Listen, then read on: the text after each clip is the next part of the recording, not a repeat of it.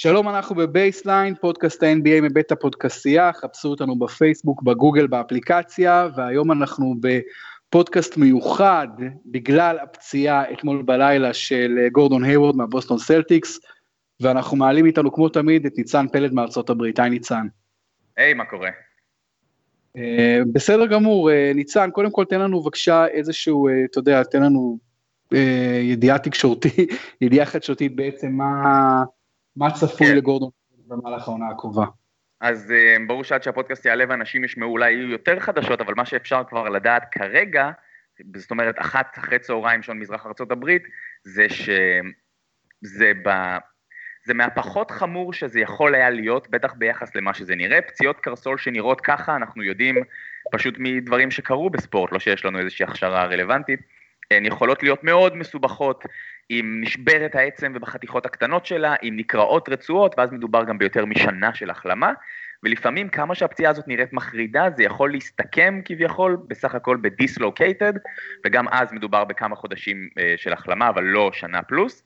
כרגע הדיווחים מפה נראים שמדובר ב-fractured tibia, זאת אומרת אה, העצם לא נשברה, בכל מקרה עצמות, אם זה, אם זה אה, לא בחלקים הקטנים בקרסול, זה מתאחה וחוזרים לשחק, אנחנו נדבר גם על פציעות דומות, אה, ולרצועות כרגע עושה רושם שלום, זאת אומרת לא נקרא, אבל קצת מוקדם, צריך לדעת, אה, לחכות לתוצאות של הבדיקות. בכל מקרה, ה-best case scenario פה זה נס אם הוא חוזר השנה, ה-worst case scenario זה לפחות שנה שלמה, 12 חודשים בחוץ.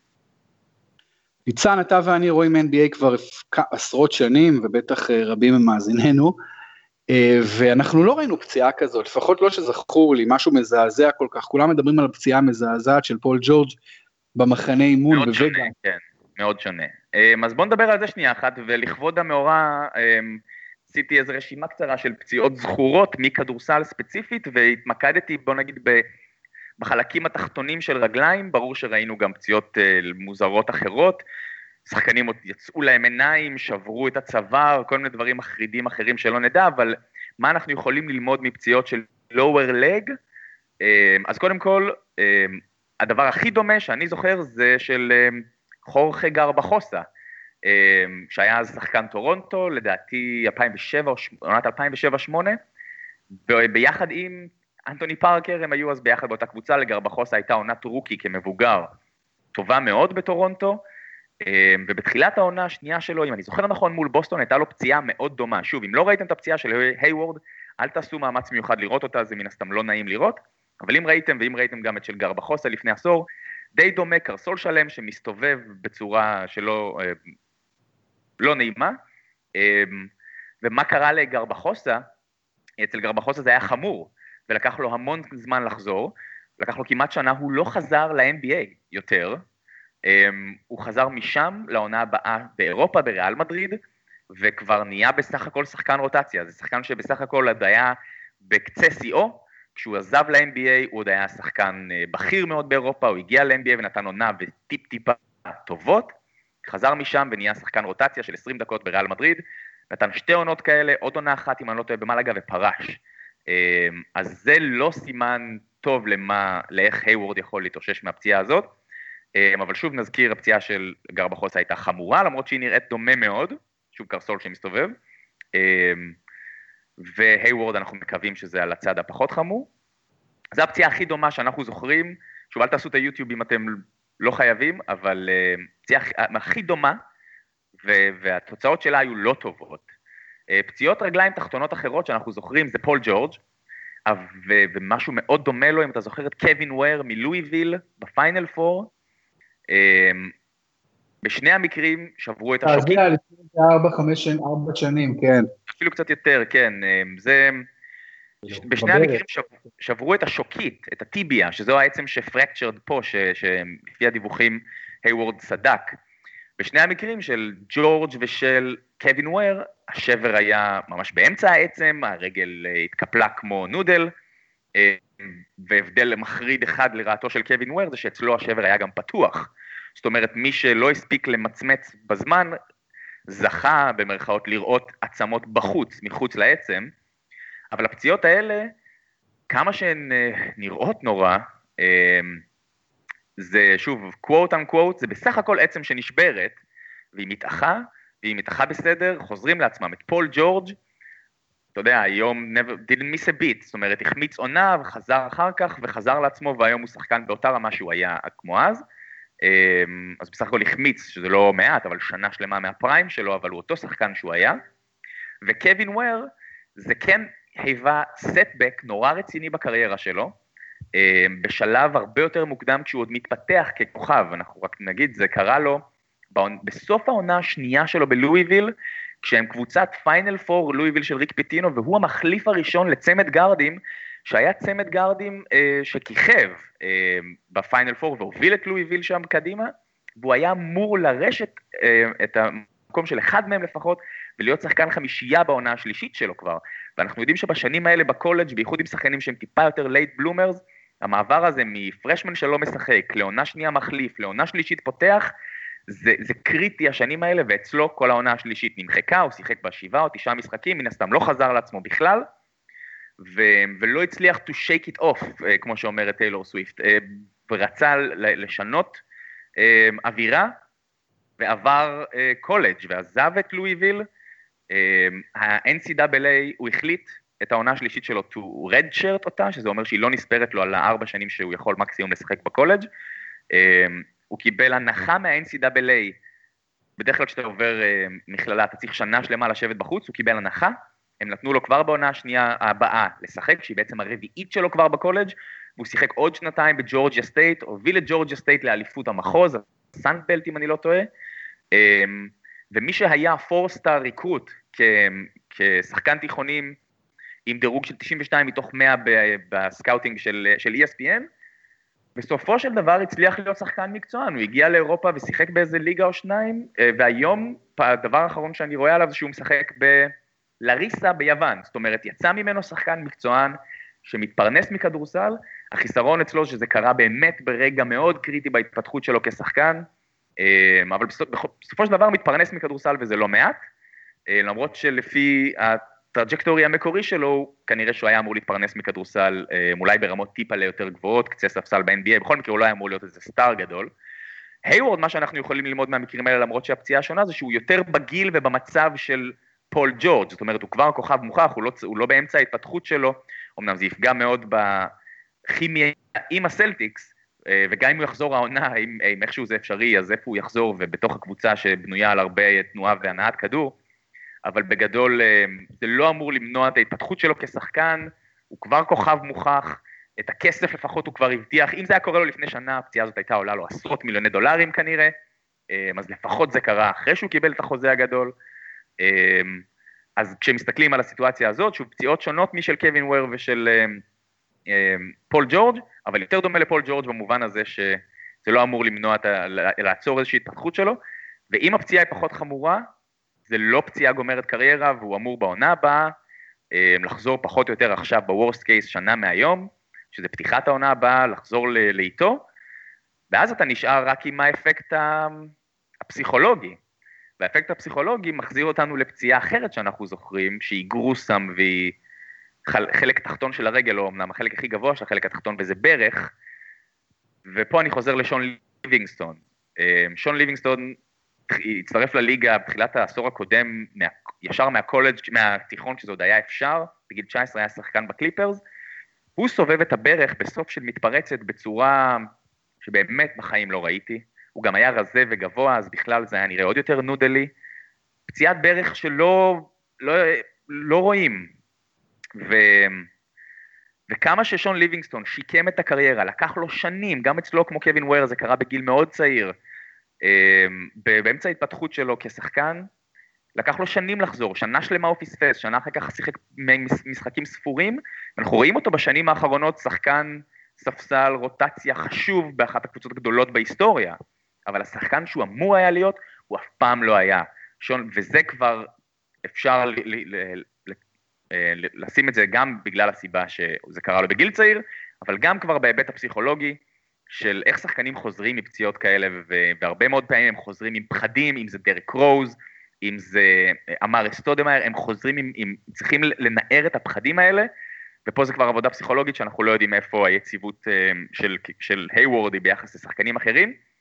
ליבינגסטון נפצע בעיצומה של עונה, שעונה השלישית שלו בליגה, כשהוא רק בן 21, והוא ממשיך להתפתח, הוא היה שחקן של 10 נקודות, 4-5 ריבאונדים, 5-6 אסיסטים, כפוינט גארד גבוה, ש, שאז, אתה יודע, זה היה סוג של איזה, עוד איזה גימיק, והוא התפתח בכל עונה, והיום כשאתה מסתכל על המספרים שלו, עצוב לראות, הוא מעולם לא הייתה לו עונה עם יותר נקודות למשחק מאז, מעולם לא הייתה לו עונה עם יותר ריבאונד למשחק מאז, מעולם לא הייתה לו עונה עם יותר אסיסטים למשחק מאז, עוד דקות. זאת אומרת, זו הייתה עונת השיא שלו, אחרי ששלוש עונות הוא מתפתח, בגיל 21, למרות העובדה שהוא חזר ועשה קריירה מאוד ארוכה והשתכר יפה וחלק מקבוצה שזכתה באליפויות, הוא לא חזר להיות חצי מהשחקן שהוא אמור היה להיות, אמ, והדבר הכי מוזר זה שכגארד, הוא מעולם לא פיתח גם כליאה לשלוש, הוא, הוא זרק מעט מאוד גם בתחילת הקריירה, אבל בתחילת העשור הקודם זה עוד אולי היה אה, נפוץ יותר, וגם אז העונה ההיא שהוא סיים אותה בסך הכל עם 6 מ-15 ל-3 על פני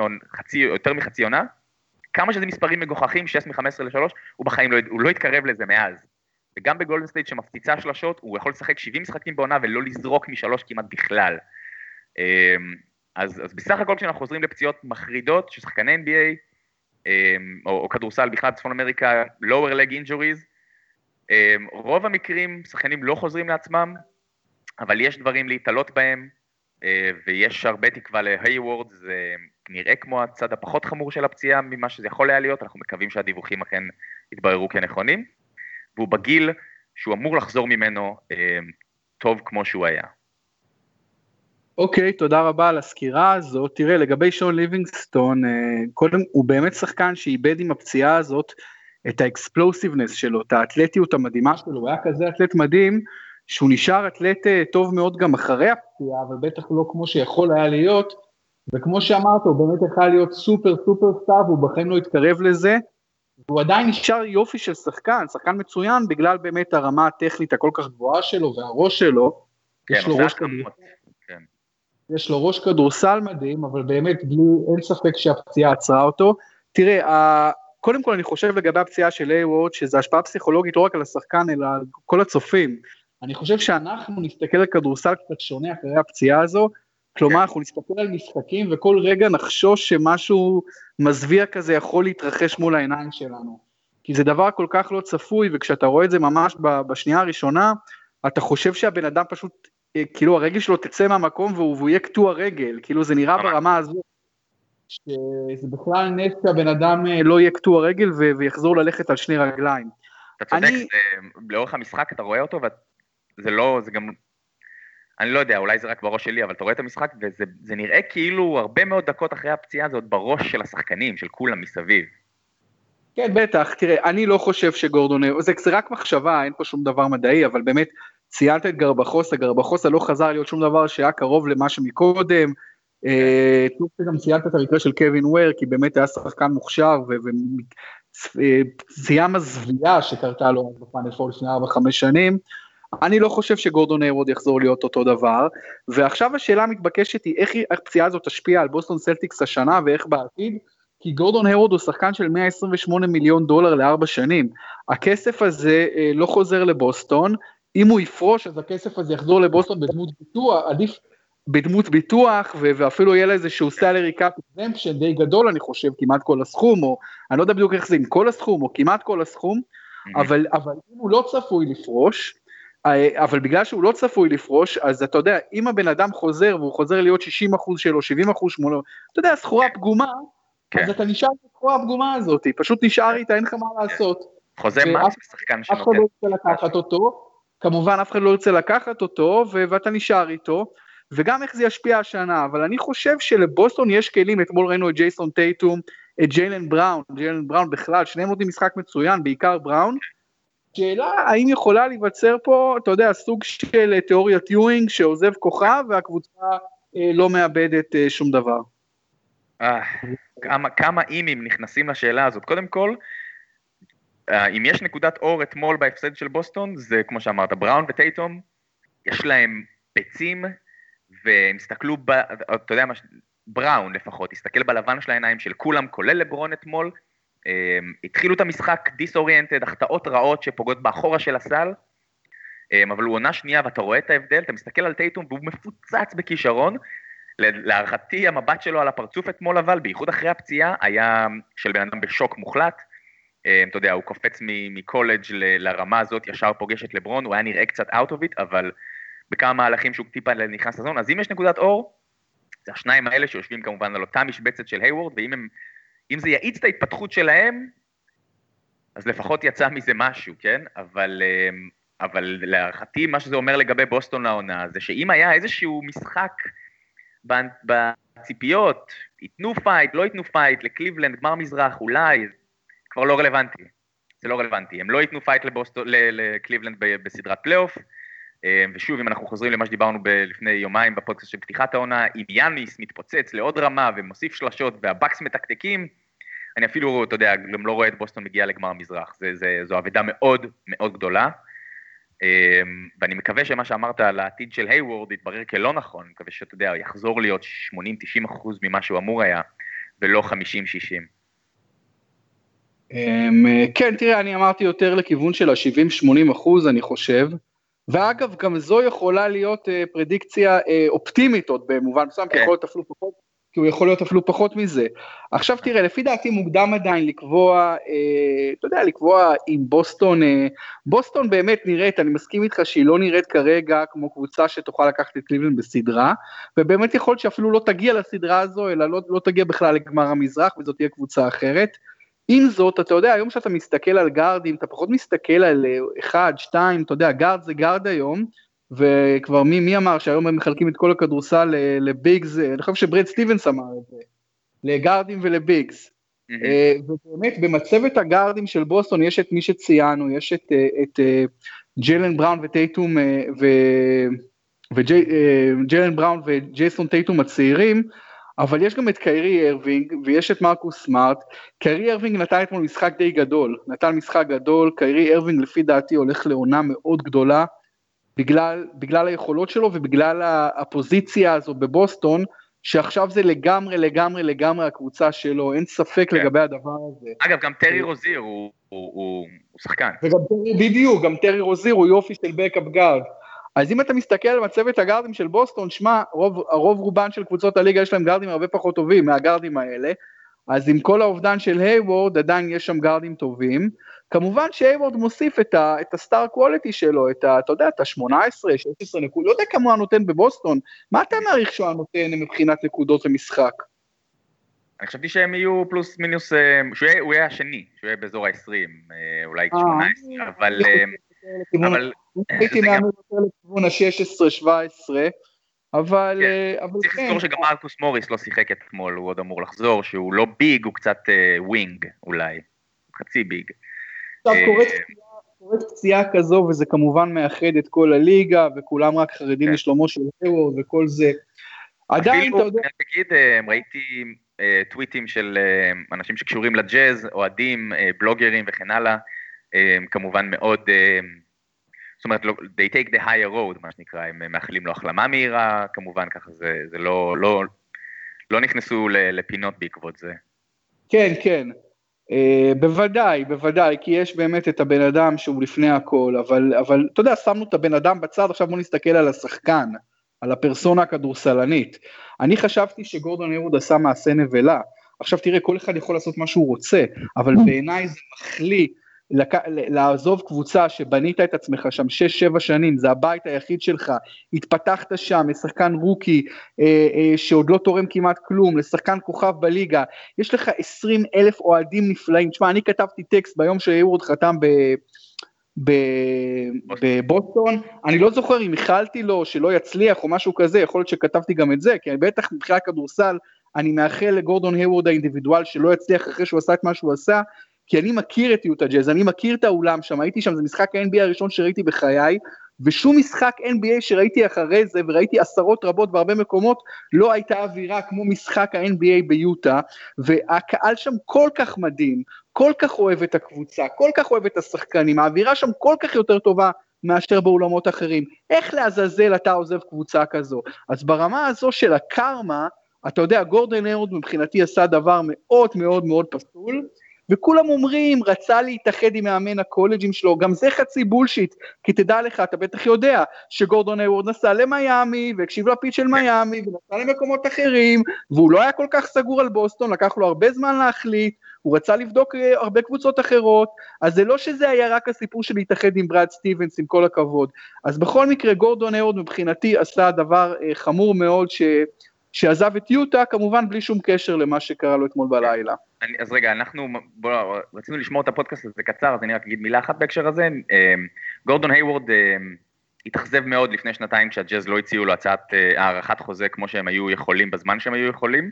ואני הקשבתי בעבר לפודקאסט עם איזה כתב שמסקר את הקבוצה מאוד מאוד מאוד מקרוב, ומכיר את היוורד שנים, וראה אותו מתחיל, כמו שאתה אומר, מרוקי שבקושי תורם לסופר, על גבול הסופרסטאר, ואמר שהוא יודע חד משמעית שהוא לקח את זה קשה, שהוא נעלב כשהקבוצה לפני שנתיים או שלוש, כשהייתה יכולה להציע לו הארכת חוזה, לא עשתה את זה, אמ, והוא דיבר עוד באמצע העונה שעברה, ואמר שאם בסופו של דבר היוורד יעזוב, כמו שהוא בסופו של דבר עזב, זה, הוא, ישים, הוא שם משקל על זה שהוא לא שוכח שכשהם יכלו להביע בו אמון, אמ, הם בחרו לא לעשות את זה.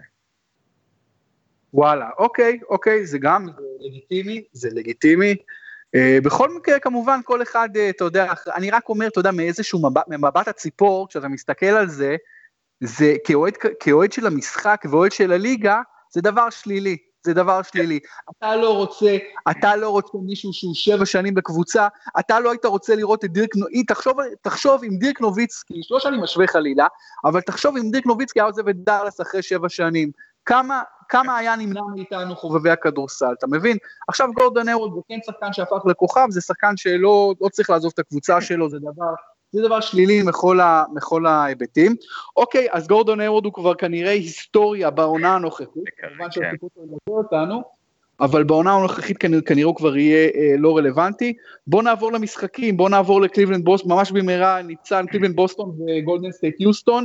אני רק אגיד את מה שאני אני לא ראיתי את כל המשחקים במלואם, אבל במה שראיתי כבר, אתה יודע, לברון נתן משחק, עדי, נתן משחק מצוין, אה, ו- וקיירי נתן משחק מצוין, והיה שם fight יפה, וראינו גם משחק טוב מאוד מה, מהצעירים של בוסטון.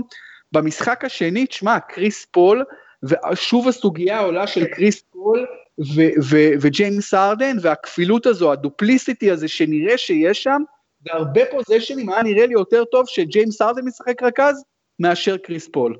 כן, אז בוא נגיד שאי אפשר ללמוד הרבה ממשחק ראשון של עונה, אבל מה שאפשר ללמוד, אז אני אגיד בהקשר של המשחק השני, כמו שאתה אומר, אמ, הפציעה של דריימון גרין, ואני רואה עכשיו news מלפני חצי שעה שהוא יעבור MRI ונראה מה קורה לו בברך, וברגע שהוא יצא, אמ, גם יצא סוג של בעל בית בהתקפה, ובטח בעל בית בהגנה, רגע. גם בעל בית בהגנה, גם בעל בית בהתקפה, והיתרון אה, התמסמס.